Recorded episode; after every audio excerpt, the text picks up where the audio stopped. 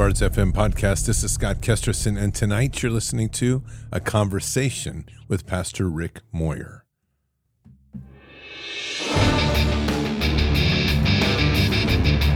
This war is real. Fighting is everything. Even though I walk through the valley of the shadow of death, I will fear no evil. Tempt not the righteous man to draw his sword. Conviction, righteousness, ruthlessness. To understand tolerance, you have to understand the line of intolerance.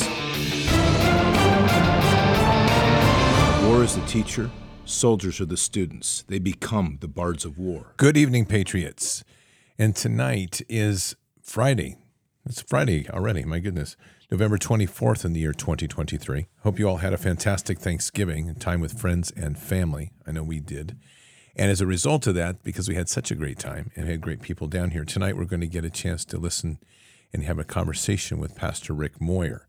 Now, Pastor Moyer is CJ Moyer's husband. And if you remember from Bard's Fest, CJ Moyer is a SRA victim overcomer, would be the right term. They have a book coming out. We're going to talk about all these things here very shortly. Very fantastic couple. Um, and just listening to Pastor Rick Moyer, we'll just, he's Rick, and we'll just be clear, he's Rick, but good friend of mine, has become a fantastic friend of mine. And they spent Thanksgiving with us here. So it's really going to be an enjoyable evening just to have some conversations about the various things, challenges, and different aspects of forgiveness and the trials that it takes us to get there. He's been also just a great counsel for myself on many levels, and just a real pleasure um, and honor to have him as a friend and brother. Patriots, before we get going tonight, we are in some critical times, and these critical times require that we, be, we remain very vigilant for the sorts of things that we need to be vigilant of, and that's primarily the defense of our family, and most importantly, those skills fall on us to make sure we keep those skills refined and that means you need to have a way to go into the range easier and hopefully save money on ammo. And the best way to do that is iTarget Pro. iTarget Pro is a device built on the principles of improving your shooting through dry fire skills. And I've done this. They're fantastic. They're great skills to have. You use a laser bullet, you put it inside of your weapon system. It actually is an app that ties to your cell phone with their receiver system, and then you're able to practice your trigger control you're able to practice your sight alignment. You get automatic feedback, and you're even able to share those scores across the web with other family members or friends. Even better is you have the ability to train your, your family in the safety of your home without the risk of a live fire um, range, and that improves skills dramatically. Plus, you can save time going to the range and reduce ammo costs. So, all of those things. Head on over to itargetpro.com, itargetpro.com. Use your promo code BARDS. You're going to get 10% off and free shipping. So again, itargetpro.com. Use your promo code BARDS, B A R D S. You'll get 10% off and free shipping. Great product, great time to buy a great gift for the season. Again, iTarget Pro, promo code BARDS, and 10% off and free shipping. All right, Patriots. So this has been quite a holiday, at least on this end, an enjoyable one. And I think for our family, having the Moyers with us this summer, this summer, this season has been enormously uh, refreshing and a real different way of spending a holiday with people that are not just dear to our, our heart, but really have been through so much trial and trauma to get to a place where they can really say Thanksgiving in a true sense of their heart. CJ and Rick are, are married. Obviously, we, we often hear from CJ, but I really wanted to bring Rick on tonight as we've had some time to really chat about a variety of things and just pull his heart and see what's going on. So, before we get going, one last call out to our sponsor, and that is that we are at the end of Black Friday. So head on over to what you need to do is text BARDS, B A R D S, to 989898. Text BARDS to nine to B, text BARDS B A R D S to 989898. This is Birch Gold's Black Friday sale. So what you want to do is text that, get get yourself on a list for their promo deal. And what that is is you'll get a free gold bar for every IRA you open and put $10,000 in. And that will continue, excuse me, that will continue through mid through the December 22nd. So Birch Gold can even help you convert the IRA or a 401k into a no money out of pocket conversion to a gold backed IRA or, or account. So head on over to your cell phone, you pick it up, you just type in B A R D S, and you send that to 989898. Now, Birch Gold is a A plus rating with the Better Business Bureau. They've helped eh, lots of Bard's customers. They've been with us for over a year. They do a fantastic job, and this is something you want to get registered into their list, even if you don't if you're not going to open an IRA today to take advantage of this deal. This is kind of your last day. Get that set up. Text that now, and then you're, you're set up to be able to put in your $10,000 into your IRA and get a free gold bar. Super deal. So again, text BARDS, B A R D S, to 989898. All right, Patriots, without further ado, allow me to introduce Pastor Rick Moyer. Well, hello. Good to talk to you. He's sitting right here at the desk with me. So we have a, we have a, we're sitting right here in the studio together today. So it's going to be a lot of fun to talk. So Rick, tell us a little bit about yourself and, and just get everybody get to know you a little bit. Yeah, good. Um, well, I've been a pastor for a long time. Um, born and raised in Portland, Oregon, so lived up there all my life. And probably should ask for your forgiveness for living in Portland that long. but uh, firstborn, um, got a brother and a sister, and um, been married to CJ now for well, known her for about five or six years, and so um, was in ministry for twenty plus years, and then uh, did some other things. Uh, worked in a family business and worked with an evangelist, and kind of just had a heart for the Lord all my life. So done a lot of different things. And a real big thing. Um, for those of you that don't know CJ, CJ is a what we call an SRA sort of overcomer, I guess is which is it's a satanic ritual abuse, and we'll have her on. Um, but this is just the, the sorts of things that CJ has been through. Um, are the things that you make the worst of the horror movies out of and it's um, it was very humbling over this last couple of days. My parents were here, and very humbling to have to hear some of their testimonies as Rick has worked through it with CJ, and as CJ has given her testimonies first account of what has gone on. And this was a lot of Masonic ritual stuff. So, Rick, I'm going to let you speak to some of that.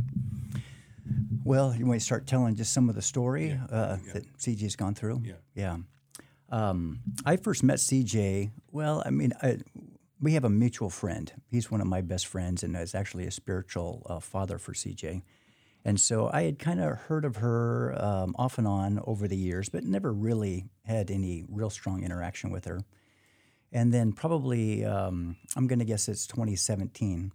Um, I was working at a family business and we needed to hire some employees. And uh, I was contacting my good friend, and he reached out to CJ and said, You know, I'd, I'd like you to go um, see if you could help out my friend Rick. And so we reached out to her, and it took a couple of months, but we finally were able to connect. And uh, she came to work and started working at our facility, and it was a it was a, a nursing home, a care facility. It's been a family business for 60 years. And uh, so she started helping out, and that's where we got to know each other. Uh, just she was a really nice person, really good, real professional at what she was doing. But about the time she started working with us, uh, she got some just tragic news. And, you know, she comes into work one day and I can tell her that her countenance has just fallen and she's brokenhearted. And I asked her to kind of tell me what was going on or if I could help or if I could pray or anything. And of course, she declined and said, "No, no, no, I don't. You know, it's that's not professional to share these things." But uh, finally, after a couple of days, I wasn't pestering her. I was just trying to be friendly she opened up and talked about some a letter that she had received from a relative that had done some illegal things and taken some pictures of her when she was a child and it was just a devastating thing to her. And of course i didn't know her story didn't know her background but she was just devastated. And so i, I tried to be friendly and kind and nice and um, that's kind of how our story our story started. You know, we were just getting to know each other, and as the story progressed, um, I was just trying to be a good friend, and um, as we were going along in time, she started to share some of her uh, her pain with me, and I didn't realize it at the time, but she had never shared it with anybody. since I think she was, oh, I'm going to just guess, like 12 or 13 years old. She had never, would never open up because she tried so hard as a child sharing some of her background. And every adult she'd ever shared it with uh, dismissed it, didn't believe her, or uh, accused her of something else. So, what I've now come to find out was real common with SRA survivors. Um, she just bottled it all up inside and just kept the pain down inside. Well, I'll jump forward with the story a little bit. And uh, at some point, her health took a huge turn downhill. And in fact, she got so sick that uh, she actually ended up in bed for, I'm going to say, nine months. She was so weak, she could not get out of bed on her own strength. Um, and, you know, again, we're just friends and we're talking on the phone, and I'm trying to help this gal. She's a single mom. And um, she her her life is just heading downhill in a really strong, fast fashion. And you know, we had developed a strong friendship. We were going to church together and things like that. And I was trying to find some help and some answers. And uh, for myself, Scott, I had just gone through a season of trying to get my health in a little better uh, shape. So I was trying to eat healthier and you know take vitamins and supplements. And so I was really looking to find a, a medical reason why CJ wasn't doing well. So we tried everything, you know, we, everything you could think of. And no matter what doctor she went to, the labs came back normal and everything was fine. And yet she cannot get out of bed. So, um, you know, as we kept moving forward trying to find answers, um, things started to turn and get really bad. Um, I remember one day I was over at her house to help out. Uh, she lives, we, we now live in a, a retirement community and she had gotten a notice saying, you know, you're in trouble because you haven't mowed the lawn. So I said, well, I'll come do it. You know, I don't mind mowing the lawn. And I would oftentimes go over and just help out with things. So I mowed the lawn, and when I came in that night, um, I just said, hey, I'm going to take off and head home, but uh, can I just pray with you beforehand? And uh, she always agreed, so I started to pray with her. And as I did, all of a sudden, uh, I, I hear this choking, this grasping in the background, gasping. And I look up and she is blue and she's clutching her neck and she can't breathe. And she is starting to panic and fight for breath. Uh, I've never seen that outside of a pool. I've only seen someone fight for breath when they're drowning in the water. And she was there, uh, she was sitting on the couch and she's fighting to get air inside.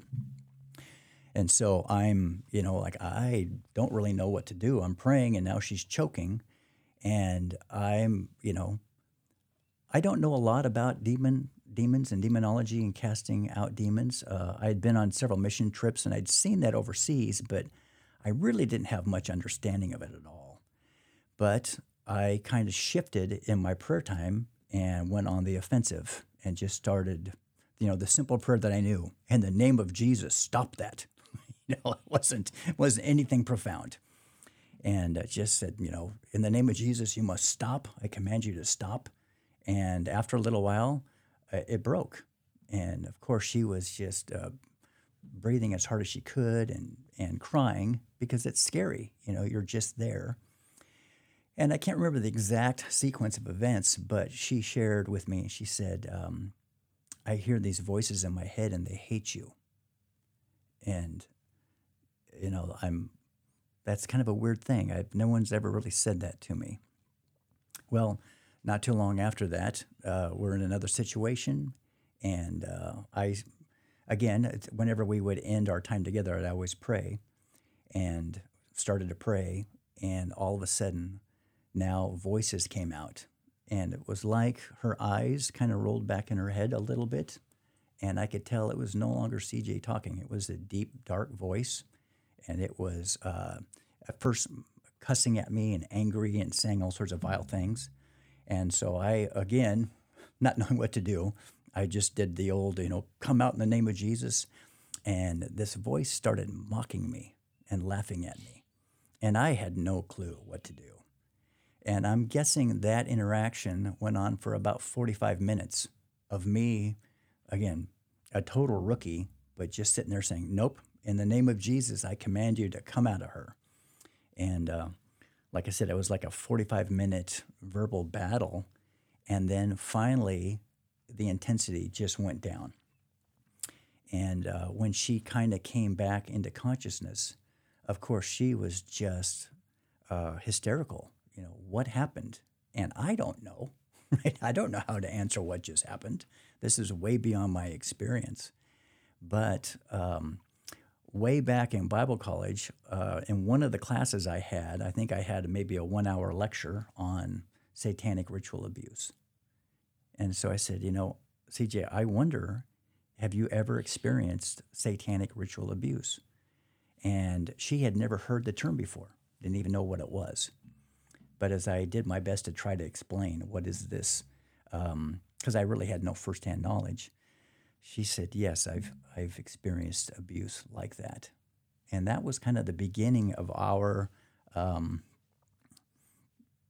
our learning time in learning about satanic ritual abuse and, and all of those things. That's kind of how it all started. It's real interesting what you're sharing here because I think that um, this is a much deeper problem as I've listened to you and CJ talk. And you just made this comment. There was literally, what'd you say, one hour lecture on it in seminary. So talk a little bit about that, right? About the my education or lack of thereof. Lack thereof. yeah, that's right. Well, so again, I've got a four years in Bible college. I had uh, 20 years on staff at a pastoral church, right? And so I was involved in a big church in a charismatic denomination. And um, you know, we believe in speaking in tongues and healing and prophecy and, uh, you know, all of those kinds of things. But even though I, oh, I should also add this, Scott, I was kind of a professional church person. I mean, I was that weird kid who actually liked going to church. And when I was in high school, I went three times a week because I liked it. I, I just, I love the Lord. I loved being around people and I loved worshiping. I love learning, you know, my pastor, that I grew up under was a wonderful, godly man. So I just love being in a church. But in spite of all of this experience, and granted, by the time this is happening now, I'm probably, you know, mid 50s, and I have really no exposure to the demonic or what's going on. So uh, things are starting to happen with CJ. My mind is now shifting from this is something medically wrong to there's a spiritual origin to what's going on. So I'm I'm going to shift my my study area completely and try to find someone that knows how to help. And um, that started, you know, a couple of years of just reading different books, going to different people, uh, from counselors to people that function in the prophetic. Uh, we found a place back in Georgia that was absolutely wonderful in helping us. And then we finally ended up down at Yuba City with Isaiah 61. And I mean, I can walk through each of those if you want, or just kind of give you that, that quick overview. Should I run through those? Yeah. Well, you know, when it comes to, again, dealing with the demonic, I had very little understanding. And uh, one of the first real big breakthroughs we had was um, uh, I had gone several times and listened to a gal who was a, a, a prophetess. And again, that was something that was, I, I, knew what the term was, but I didn't really have, the church I grew up in, there wasn't really a, a, strong emphasis on the prophetic or people who would bring prophetic messages. And so, you know, occasionally someone would say, you know, thus saith the Lord and give a verse or something, but it just wasn't a real strong thing. Well, this this gal who we've now come to really fall in love with, um, Mama T, Taryn Tarver Bishop, with TNT Ministries, she was coming up to the Portland area about every uh, six months or so. And I had gone to a, a, house meeting with her, probably starting back in 2014, 2015. You know, I'd listened to her three or four or five times. And every time I had gone, it had really blessed me. You know, she had a prophetic word for me that just brought me life. I was going through a real dark season myself. And uh, her prophetic encouragement was so strong that it literally saved me several times from just you know, being in despair and just giving up on life. So I remember thinking uh, or talking with CJ and said, you know, would you be interested and willing to go sit with this gal? And CJ, her initial reaction was no way. Um, again, CJ had been experienced a lot of abuse in the church in a lot of different places, And the church she grew up in, she had no clue about what is the prophetic, you know, what is a prophet. And somebody who calls himself a prophetess, that's just too weird. I don't want to have anything to do with that. But I kept talking so highly of it, she thought, well, I should at least kind of check it out. So CJ will tell you she started stalking uh, Prophetess Taryn on Facebook just to see how weird she was. And CJ was amazed that this woman, all she did was teach from the Word of God. And she always says, Don't believe me. Look at this yourself. Study this yourself. So um, I kept trying to get CJ to go. She was slowly looking at the stuff, and there wasn't any red flags. So she know, knew I wanted her to go. She really didn't want to, but to appease me, she agreed to go. Oh, I should tell you, there's one other story. At one point, or at this point in CJ's story, she's getting so sick that literally, if she gets out of bed on her own, she'll pass out and fall on the floor. And uh, one day, she decided to try to go to the restroom on her own and she was on the floor passed out and her phone buzzed and it was prophetess taryn tarver saying how can i pray for you sis? What can i do? And cj i don't know this woman i don't trust her. She texts back and says i'm fine. I don't need anything. So uh, thank god for prophetess taryn. She was relentless. She kept pursuing cj and finally she took a Prophetess Taryn took a screenshot of CJ's Facebook profile and sent it to a mutual friend of ours and said, I'm coming to Portland on this date. I need to meet this gal. God's given me a message for her. And so our mutual friend reached out to myself and then to CJ. And between the two of us, we were able to talk CJ into going to meeting uh, Mama T, Prophetess Taryn. And that meeting was so funny because CJ, again, she's so weak she can hardly walk but she's going to drive her own car because she doesn't want to be stuck in there in a meeting if it gets too weird. She wants to have an escape route. So she shows up. She's got a big hoodie on. She's got she's all covered up. She's just hiding from her. And as soon as we walk into the room, CJ's super um, embarrassed and doesn't really want to be there. And Prophetess says, "Let's go in the back room so you and I can just talk." And I can see CJ's eyes. She's panicked. You're going to let me take this woman take me to a back room by myself? I don't want to be alone with this woman. But as they go back in the room, I don't know, uh, 20 minutes, 30 minutes later, they come out and there's uh, tears in CJ's eyes. Her countenance has shifted. And I went up and I said, How are you doing? What's going on? And she says, I, I can't even talk about this right now. I just need to go home. And I'm like, Is it okay? Are you okay? Well, she couldn't tell me then because emotionally she was too overwhelmed. But later, I was able to get a hold of her, and I asked CJ what happened, and he he said, "Rick, when I was little, I was going through this time of abuse, uh, which happened thousands of times, and I made this deal with God, and I said, God, if you're real, I need this, this, and this." Well, Prophetess Taryn came and said, I have a message to you from the Lord. And this is 30 years later. And God said this, this, and this. And Prophetess Taryn told her the things that CJ had told God when she was this little girl in this place of just crying out. And so, CJ, you know, you can't argue with that, right? That woman, she said, that woman talks to God. That woman hears from God. That cracked open the door and one of the things I love about Prophetess Taryn is that she does a uh, Bible study. I think it's five days a week. You know, you get on and she spends an hour just teaching the Bible and has for years. And so CJ started, when she could, tuning in and listening to some of these Bible lessons. And it's starting to click. You know, slowly it's starting to click inside. Well, another six months later, Prophetess Taryn is up in uh, the Portland area, and CJ is trust her enough to actually go. And so uh, we went, and uh, while we were there, uh, prophetess always starts off by doing a long teaching time. So she teaches from the word, and then she'll do a ministry time and starts giving prophetic words to people. And when it came to CJ, again, it was just a real strong word.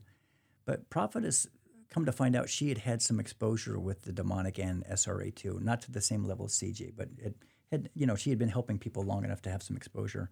So she knew she needed to be real gentle with her and not get her uh, not overwhelm her because you know when you're just starting to trust somebody, people that have been involved in that level of abuse, one of the hardest things is to trust somebody else. You know, they want to trust with all of their heart, but they have been let down so many times. Um, they can't hardly even. Rick, give us a little bit of context as to what we are talking about of the magnitude of abuse. Wow. Okay. Uh, well, uh, I, if you've heard CJ tell her story, uh, she will tell you that um, you know she had been uh, sexually violated over a thousand times uh, in her childhood. Her earliest memories starts off at like age 18 months, and it was a biological uh, father who would come in and wrap a wrap something around her neck to choke her and make her pass out. And so, you know, there was the violation, uh, sexual violation, so thousands of times. And if that's not bad enough, it gets much darker from there. Uh, CJ, we, have written these down, uh, written a book, so these stories are in the book. But uh, there was a time when um, she was hung in a closet, naked, uh, and the clothes rod was just high enough that she couldn't she could only get her tiptoes on the ground. And her biological father tied her in there. She lost track of time but it was four five six days. No food no water and the only time he would open the door would be to belittle her either raping her or abusing her. And it was just a horrendous torturing. Um, later on, as she would get older, there were rituals, and she would be taken out to one of several different locations where there would be other people that would actually do satanic, demonic rituals. And again, we've written about some of those things in the book, but um, you know, a lot of the what you might see in a Hollywood movie with the evil chanting and the candles and the dark things, and then there would be sacrifices, uh, animals sacrificed, uh, children sacrificed. There'd be cannibalism, uh, bloodletting, all sorts of horrible things. There were times, you know, CJ has experienced um, uh, large animals being killed, cut open, and then being sewn into their carcass and then buried.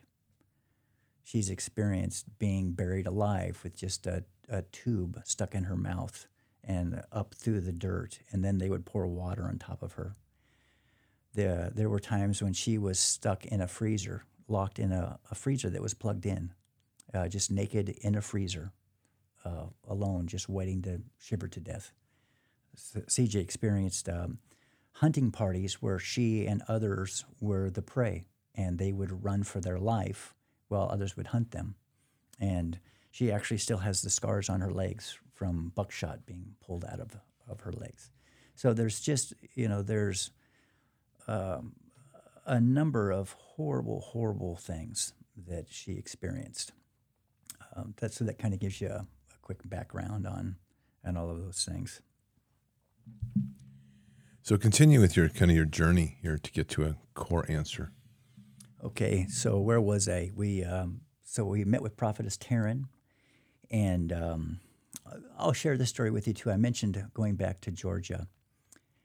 Well, at this point, um, uh, I had a counselor that I had really helped me a lot, and so I had taken CJ to see this counselor, and he he was a really, or is a really a wonderful, godly man, and he kept talking about going back to this place in Georgia, and mind you now, Scott, I got to tell you about what I'm going through. Right, I'm a, a single man, a pastor, and I'm helping out this younger, beautiful woman. That's what the world sees. They don't see all the hardship that she's going through. And my counselor's saying, Rick, you need to take her back. And not only is it, you know, thousands of dollars to fly back there and do a two week training, I've been trained, right? Been taught from since I was little. You don't do that. You don't take single women somewhere else, right? To to to go do that. That's just not what respectable pastors do, respectable men do. So I was really hesitant. I just was, I, I, I can't see myself. I can't see permission to do this.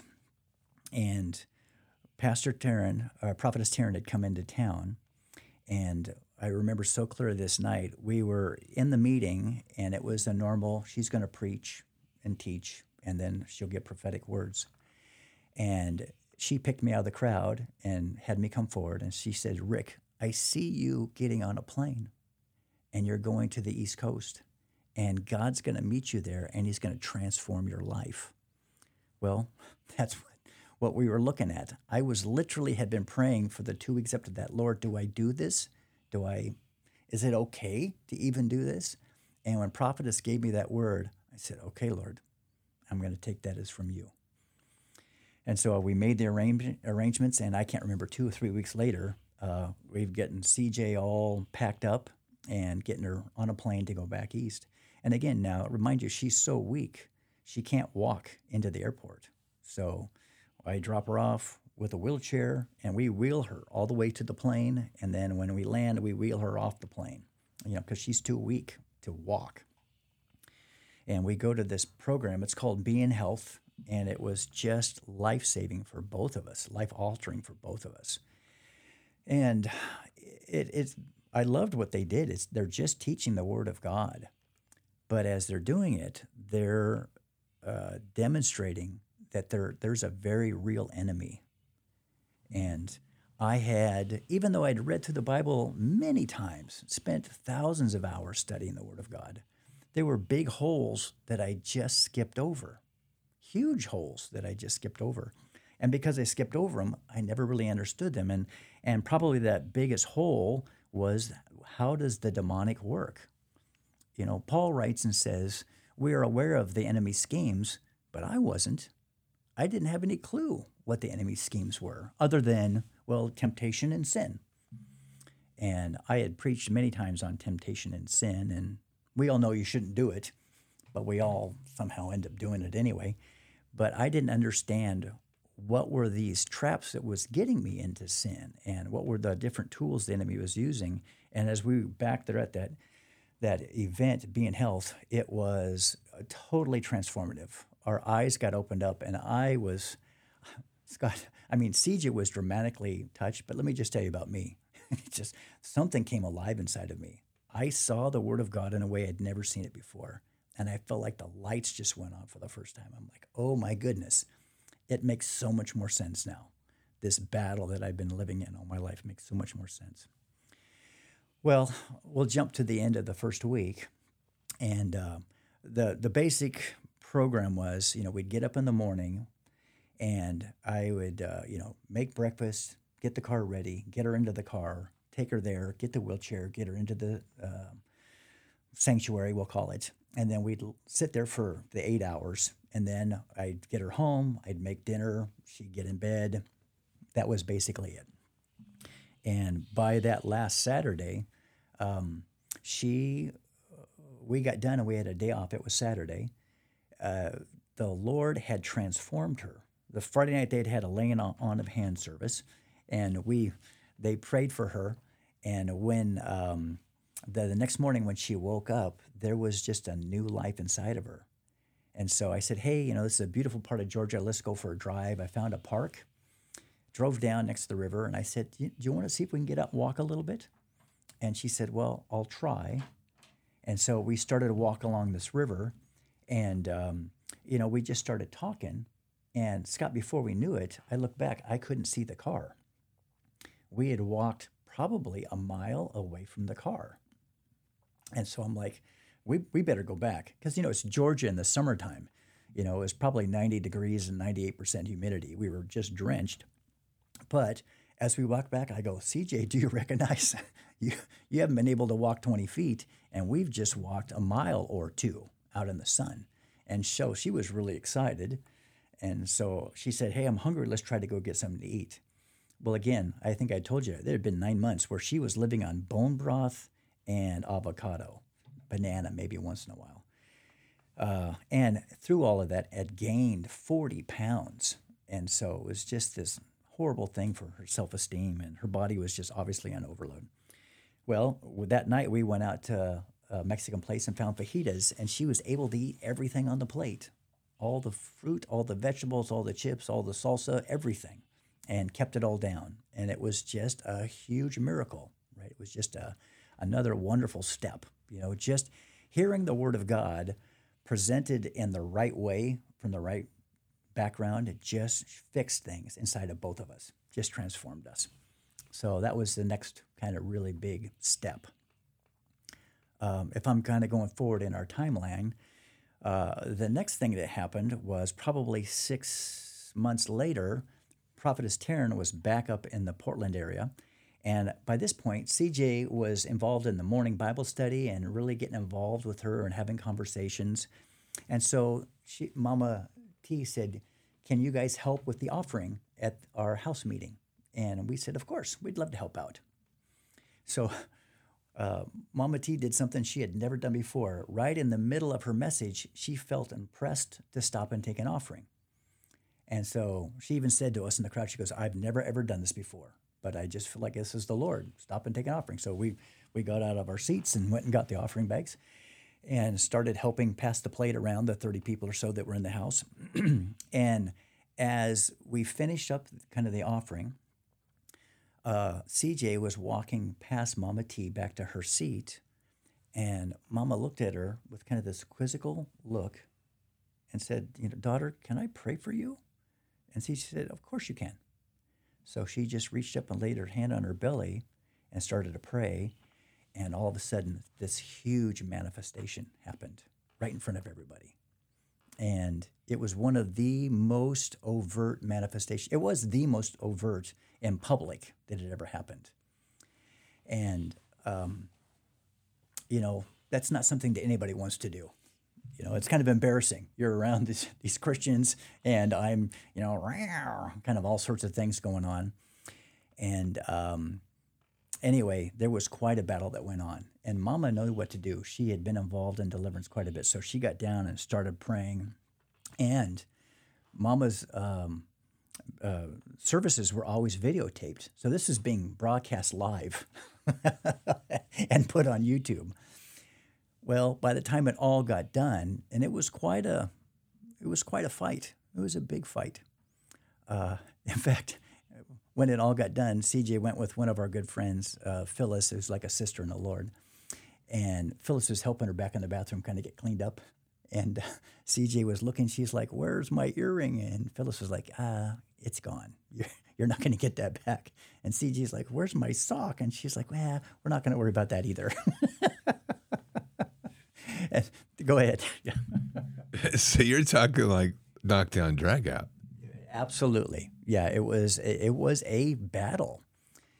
Well, a couple days later, uh, CJ uh, went from being grateful that this had happened to embarrassed. Like, oh my goodness, that happened in front of all of these people. And she's the guilt, the shame, the condemnation just started hammering at her. And um, so she finally decided to watch, rewatch what had happened on YouTube. And people sometimes say, you know, you shouldn't record those things because it's too personal and there's too much going on. And there's a lot to that. But this was such a healing moment for CJ because when she erupted uh, in this manifestation, no one backed away. Everybody came in. And the people that she knew in the room, no one was aghast and pulled back from her they all got closer. They all jumped in. They all started praying. And CJ saw uh, at one of her worst moments in public, she saw people loving her and coming in. And it was powerful. It was just powerful, you know. Um, our ministry, you know, the, the theme of our ministry is that love heals. And uh, we've lived that over and over again you know, healing happens in the context of love. And when you're w- dealing with somebody who is demonized, right? There's a demonic spirit inside of him, them. No one likes to think about that. That's just an ucky thought. And you know what you need when you've got a demon in you? You need people to love you. You need somebody that is mature enough and secure enough to walk into the battle with you and come hell or high water, I'm going to stand right here by your side, even if your socks are coming off. so, Rick, let's dig into this whole thing of forgiveness. Trials are, CJ's had unbelievable trials. And I think the, the point of this is so profound for me is that at the core of everything of her success has been forgiveness and love. Remember, I mean, you, if you haven't had a chance to listen to CJ's, uh, oh, tell you, breaks me up. If you haven't heard a chance to listen to CJ's uh, testimonies, we have them on our TikTok channel. Um, I think one of them is over a million views now. It's amazing. Uh, head over to Bards FM TikTok and listen to them. They're in three parts. Nikki did a great job of breaking them up. And listen to her testimonies. It will blow you away. I mean, it's when you're sitting at the table and she makes a comment like she did last night. I'm, I'm literally, I'm, I'm eating and I'm listening, and she says, "By age ten, I've been raped over a thousand times." And, and there's no words. there are no words for that. So talk to me about um, the forgiveness part.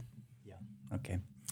Well, um, you know, as a pastor, one of the things that I had really learned was the importance of forgiveness. And, you know, it's one of those scariest verses in the Bible. I can't remember exactly. I think it's Matthew 18, right? And basically, Jesus says, This is what God will do to you if you don't forgive others from your heart. And he's, you know, he's just talking about things. So, we know how important forgiveness is. And with the demonic, um, you can say, go in Jesus' name, but if the host person has given them permission, they won't leave. And one of those big permissions is unforgiveness. Uh, forgiveness is a commandment. And so if you don't forgive people from your heart, the enemy has a right to stay there and to torment you. Well, you know, CJ and I have talked about it, but I also know what it's like to be hurt beyond words. And forgiving people is something really easy to say, but to actually do it, to forgive someone from your heart, to me, it's one of the hardest things I've ever done in life. And I haven't suffered near the things that CJ had. So, and, and I'm usually pretty easygoing anyway. I don't ever really lean on people because I can't make anybody do anything.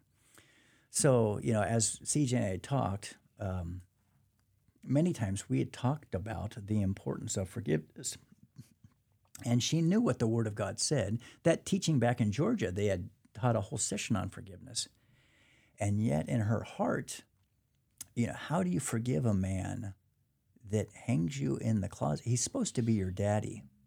Every little girl wants a daddy. Every every little girl wants someone to hug them, to tell them they're beautiful, to build their self-esteem. And everything that she had ever wanted and needed and was designed to have, her biological father did not do. He was the exact antithesis, antithesis of this. And so, not only did he not give her any love or affection, but he took and he stole and he abused. And so, you know, to say just forgive them, it, it's a, it's really hard.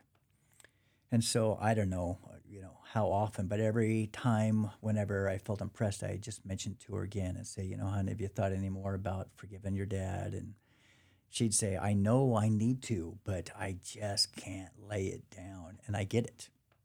I get it. So I just go to praying, you know, just praying for.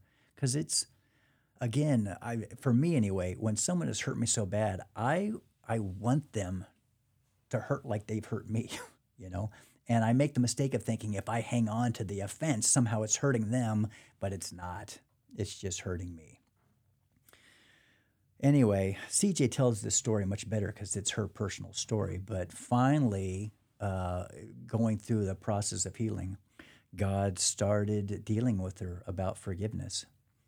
And she'll tell you the story someday, but it's she started off by saying, I can't, but I'll say the words. I'll just say, I forgive him. It wasn't from the heart. And she knew it. And she'd tell the Lord that. I know it's not from my heart, but it's, a, it's all I can do today. I'll say, I forgive him. Well, the day came, and she was working up in the Vancouver area, and she was on the freeway and just knew today's the day. I got to do this. So she started one of those real honest conversations with God, right? And it's, I forgive him, but I don't. But he hurt me. But I'm going to say I forgive him, but that I want him to burn in hell but I'm saying I forgive him, but I want you to punish him. You know, it's that being honest. And she was so into this conversation with the Lord, she drove, I think she said she drove 20 miles past her exit because she was just on the freeway, just, you know, through tear stained eyes, yelling and screaming, and finally got to that place where she was able to say, I forgive, I forgive, I lay it down, I lay it at your throne, I forgive him. And um, is there anything more powerful than just to know that this person did this on purpose hundreds, if not thousands of times? And to just say, I am no longer going to hold I'm no longer going to hold on to this offense. And as we all know, you know, forgiveness is not a one time thing, but that was one of those monumentous times of laying it down and saying, I forgive him. You know, you've been hearing me all talk this week a lot. And there's going to be a lot more of it, trust me, about laying it down. Yeah. And, um, man, I'm telling you, it is, it, at the core of it is forgiveness and love and the two go hand in hand. Um, and if we don't lay it down like this, we just don't get to the core of what Father can do. I mean, that's literally that's your that's your entry point before His throne. When you listen to these stories from someone like CJ, and you know, Rick, you've been such an integral part of her healing because you've never left her side, and to witness how she can forgive, but you also have come under a lot of attack yourself. And so you're not only trying to help her through forgiveness, but you're getting attacked from your business to your your, your church, your family, and they're just unloading on you. Balance that with this discussion. Oh my goodness. Um, you know, Scott, I I had run into this thought early on in my life, I had met a, a couple who were involved in deliverance ministry. And I didn't really know what it was and I didn't understand them. But as much as I enjoyed hearing the stories of what they did, I ran into these other people. And again, my circle is the church. And these are people that are talking bad about them. And oh, they're this and they're that, and they're they're too spiritual, and everything's a demon, and yada yada yada. And uh, I recognized early on that people involved in deliverance ministry, they get a lot of pot shots at them. And um, so I just kind of knew that in the back of my head. Well, um, I didn't know with CJ we were actually moving towards deliverance ministry. But in hindsight, I'm not the brightest guy. I'm pretty simple. But in hindsight, those pot shots came at us full bore. And um, I don't even know if I can tell you all that we went through, but you're right. It was the closest relationships left. And those who I would have guessed would never, ever turn their back on me, turn their back on me. And there were people that I, I was so sure they were on, on my side in my corner. And they just distanced himself and pushed away. And uh, I've heard you talk about deep repentance, and uh, I love that term. You know, for me, it's I've experienced something similar where it's just sitting down with God and just being raw and real, and working through these you know these deep things. And I can't even count the number of days I've sat with God and saying, This person who I thought was one of my lifelong friends has rejected me and hurt me. And Lord, it hurts so bad. And just to process through the pain with the Lord and to the point where I can say, I forgive them, I lay it down. And Scott, my closest friends are all pastors, right? The, we're, we're supposed to know better. We're supposed to live better, but it, uh, it also shows me the, the power of the enemy to deceive. And again, I went back to Georgia and I learned about these I'll call them nine different tools that the enemy uses. And when they explained it, it made so much sense. But before that point, I didn't even know they existed. I mean, I knew they existed, but I didn't recognize this was the enemy. I mentioned one the other night, right? Accusation. I know Satan's called the accuser. I've preached that before, I've taught that. I didn't realize every time there's an accusation coming out of my mouth, I'm partnering with a demonic kingdom. And I started listening to the different accusations. And then I started hearing other people making accusation against me. And I'm like, that's not true. And yet they were listening to the voice of the enemy and they were going, oh, that must be true. So, Rick, you're uh, this. And they would accuse me and, right, and convict me and never even talk to me and say, is it true? And that's how powerful the enemy is. And in the church, accusation is really deep, really subtle, at least in the church that I grew up in, right? The Christian circle that I had. There were many people that would come with accusation and say, I know what you did, you're a bad guy, and never ever asked what was going on. Yeah, I think it's a lot of the hypocrisy of the pulpit, unfortunately, in this day and age. Well, Rick, we're gonna gonna just kind of wrap this down a little bit. Um, just give us some perspectives from your perspective. Give us some some ways ahead because you're dealing with a level of trauma that most people never appreciate. What we see out of this when you get to know, and this is for everybody out here, when you get to know CJ, you're seeing a woman who's just such beautiful heart, soul, that walks truly in the love of God, and that's a lot of you. It's brought her there. So, talk a little bit of just in just general terms eh, or advice or or so forth how you feel about how we walk in this world with one another yeah i'd love to um, i told you earlier our ministry you know the subheading is love heals uh, the secondary message that we carry is hope and one of the things that cj's story so clearly illustrates is that there's nobody too far, far gone right i don't know what you've been through I bet you haven't been molested a thousand times. But even if you have, there's hope. God can heal you. I bet you've never been married to Satan, but CJ has. And he's, she's been raped by Satan and the demonic. And if you've been through that, there's hope. Jesus heals those things. You know, Isaiah 61 and Luke chapter 4, Luke 4 is Jesus quoting Isaiah 61. He says, he has come to heal the brokenhearted. That's his promise. And so the message that we care, carry with people is Jesus came to heal. And CJ and I, we meet often with folks. And I, you know, everyone's story is unique, everyone's story is painful. And I, I have a lot of compassion, both of us do, I have a lot of compassion for the pain you're going through. At the end of the day, though, we really have this answer Jesus can heal that. We've lived it, we understand it. So the first thing I would say is that hope is available. I think the second thing I want to share tonight is that uh, the demonic is real.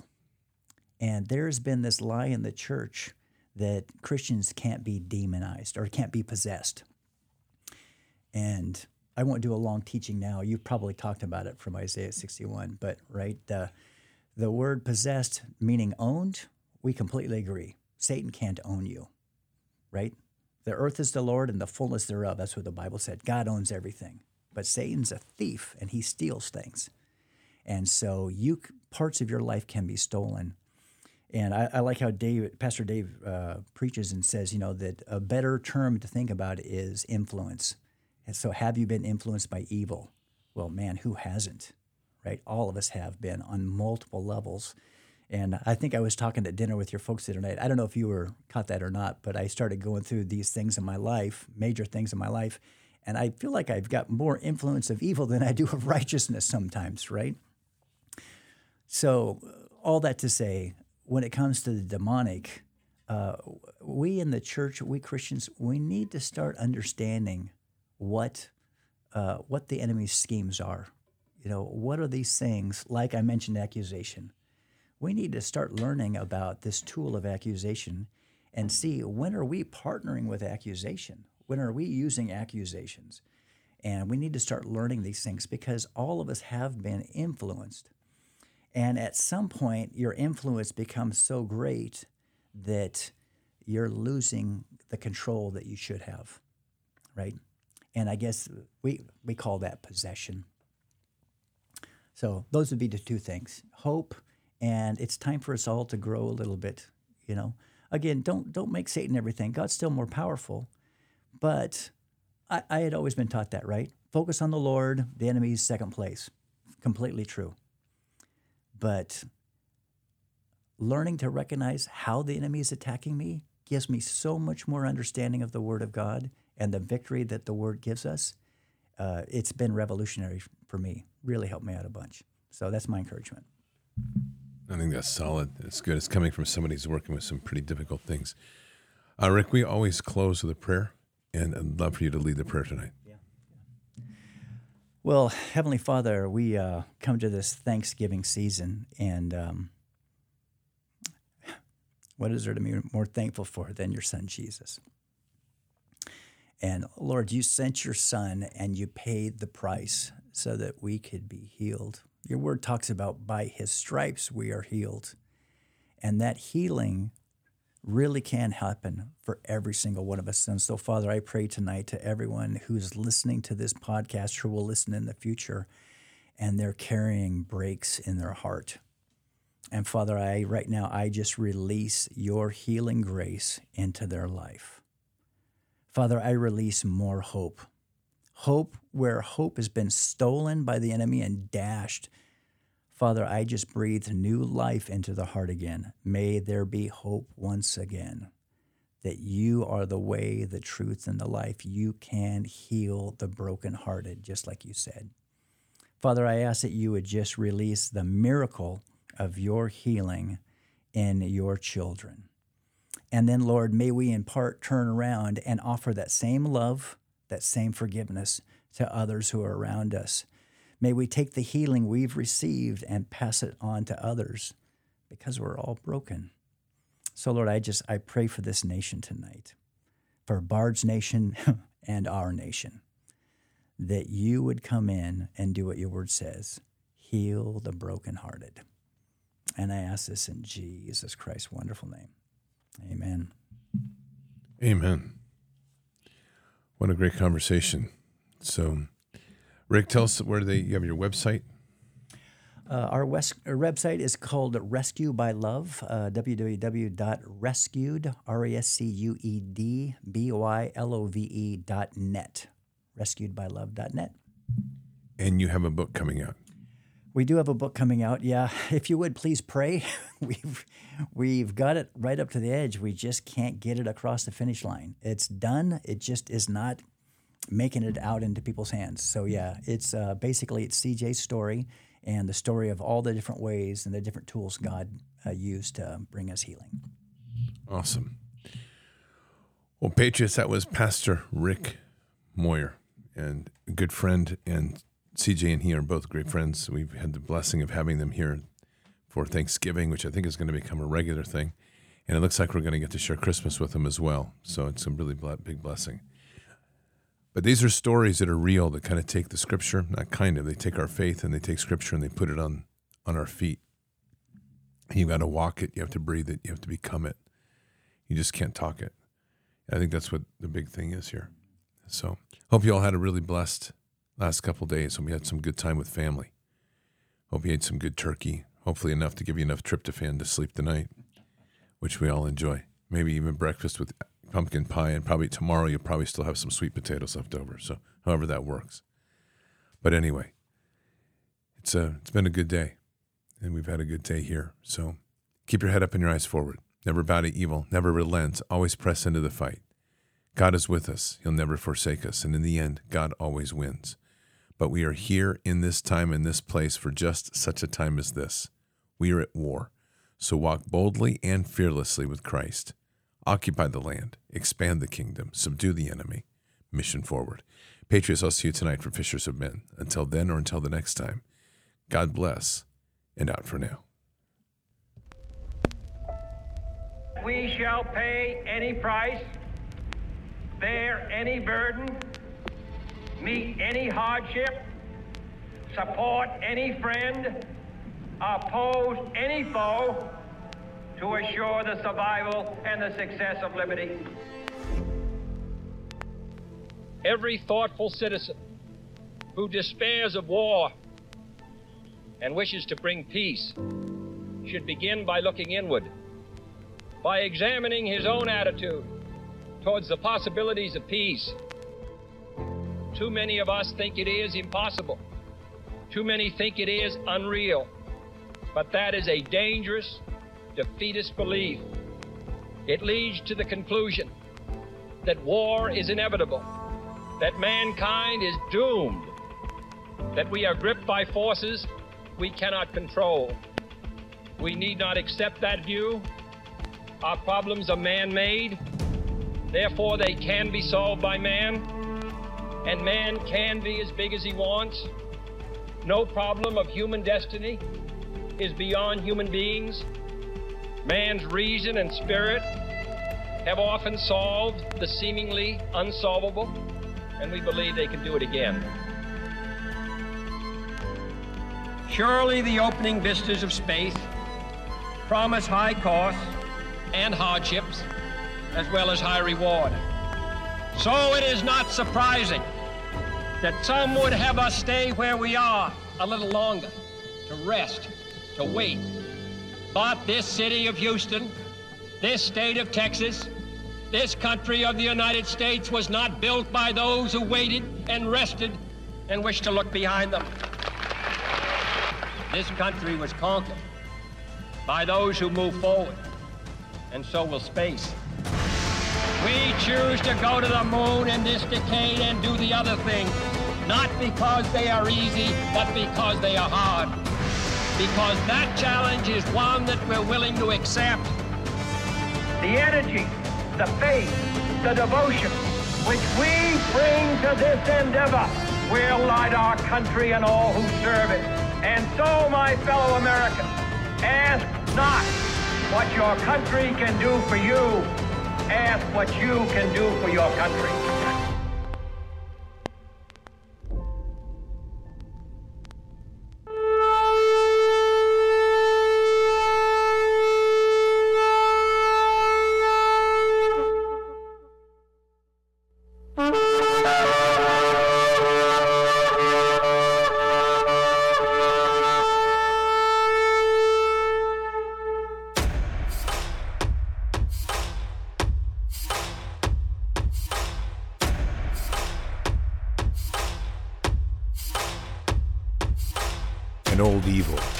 Has waited thousands of years to show its face.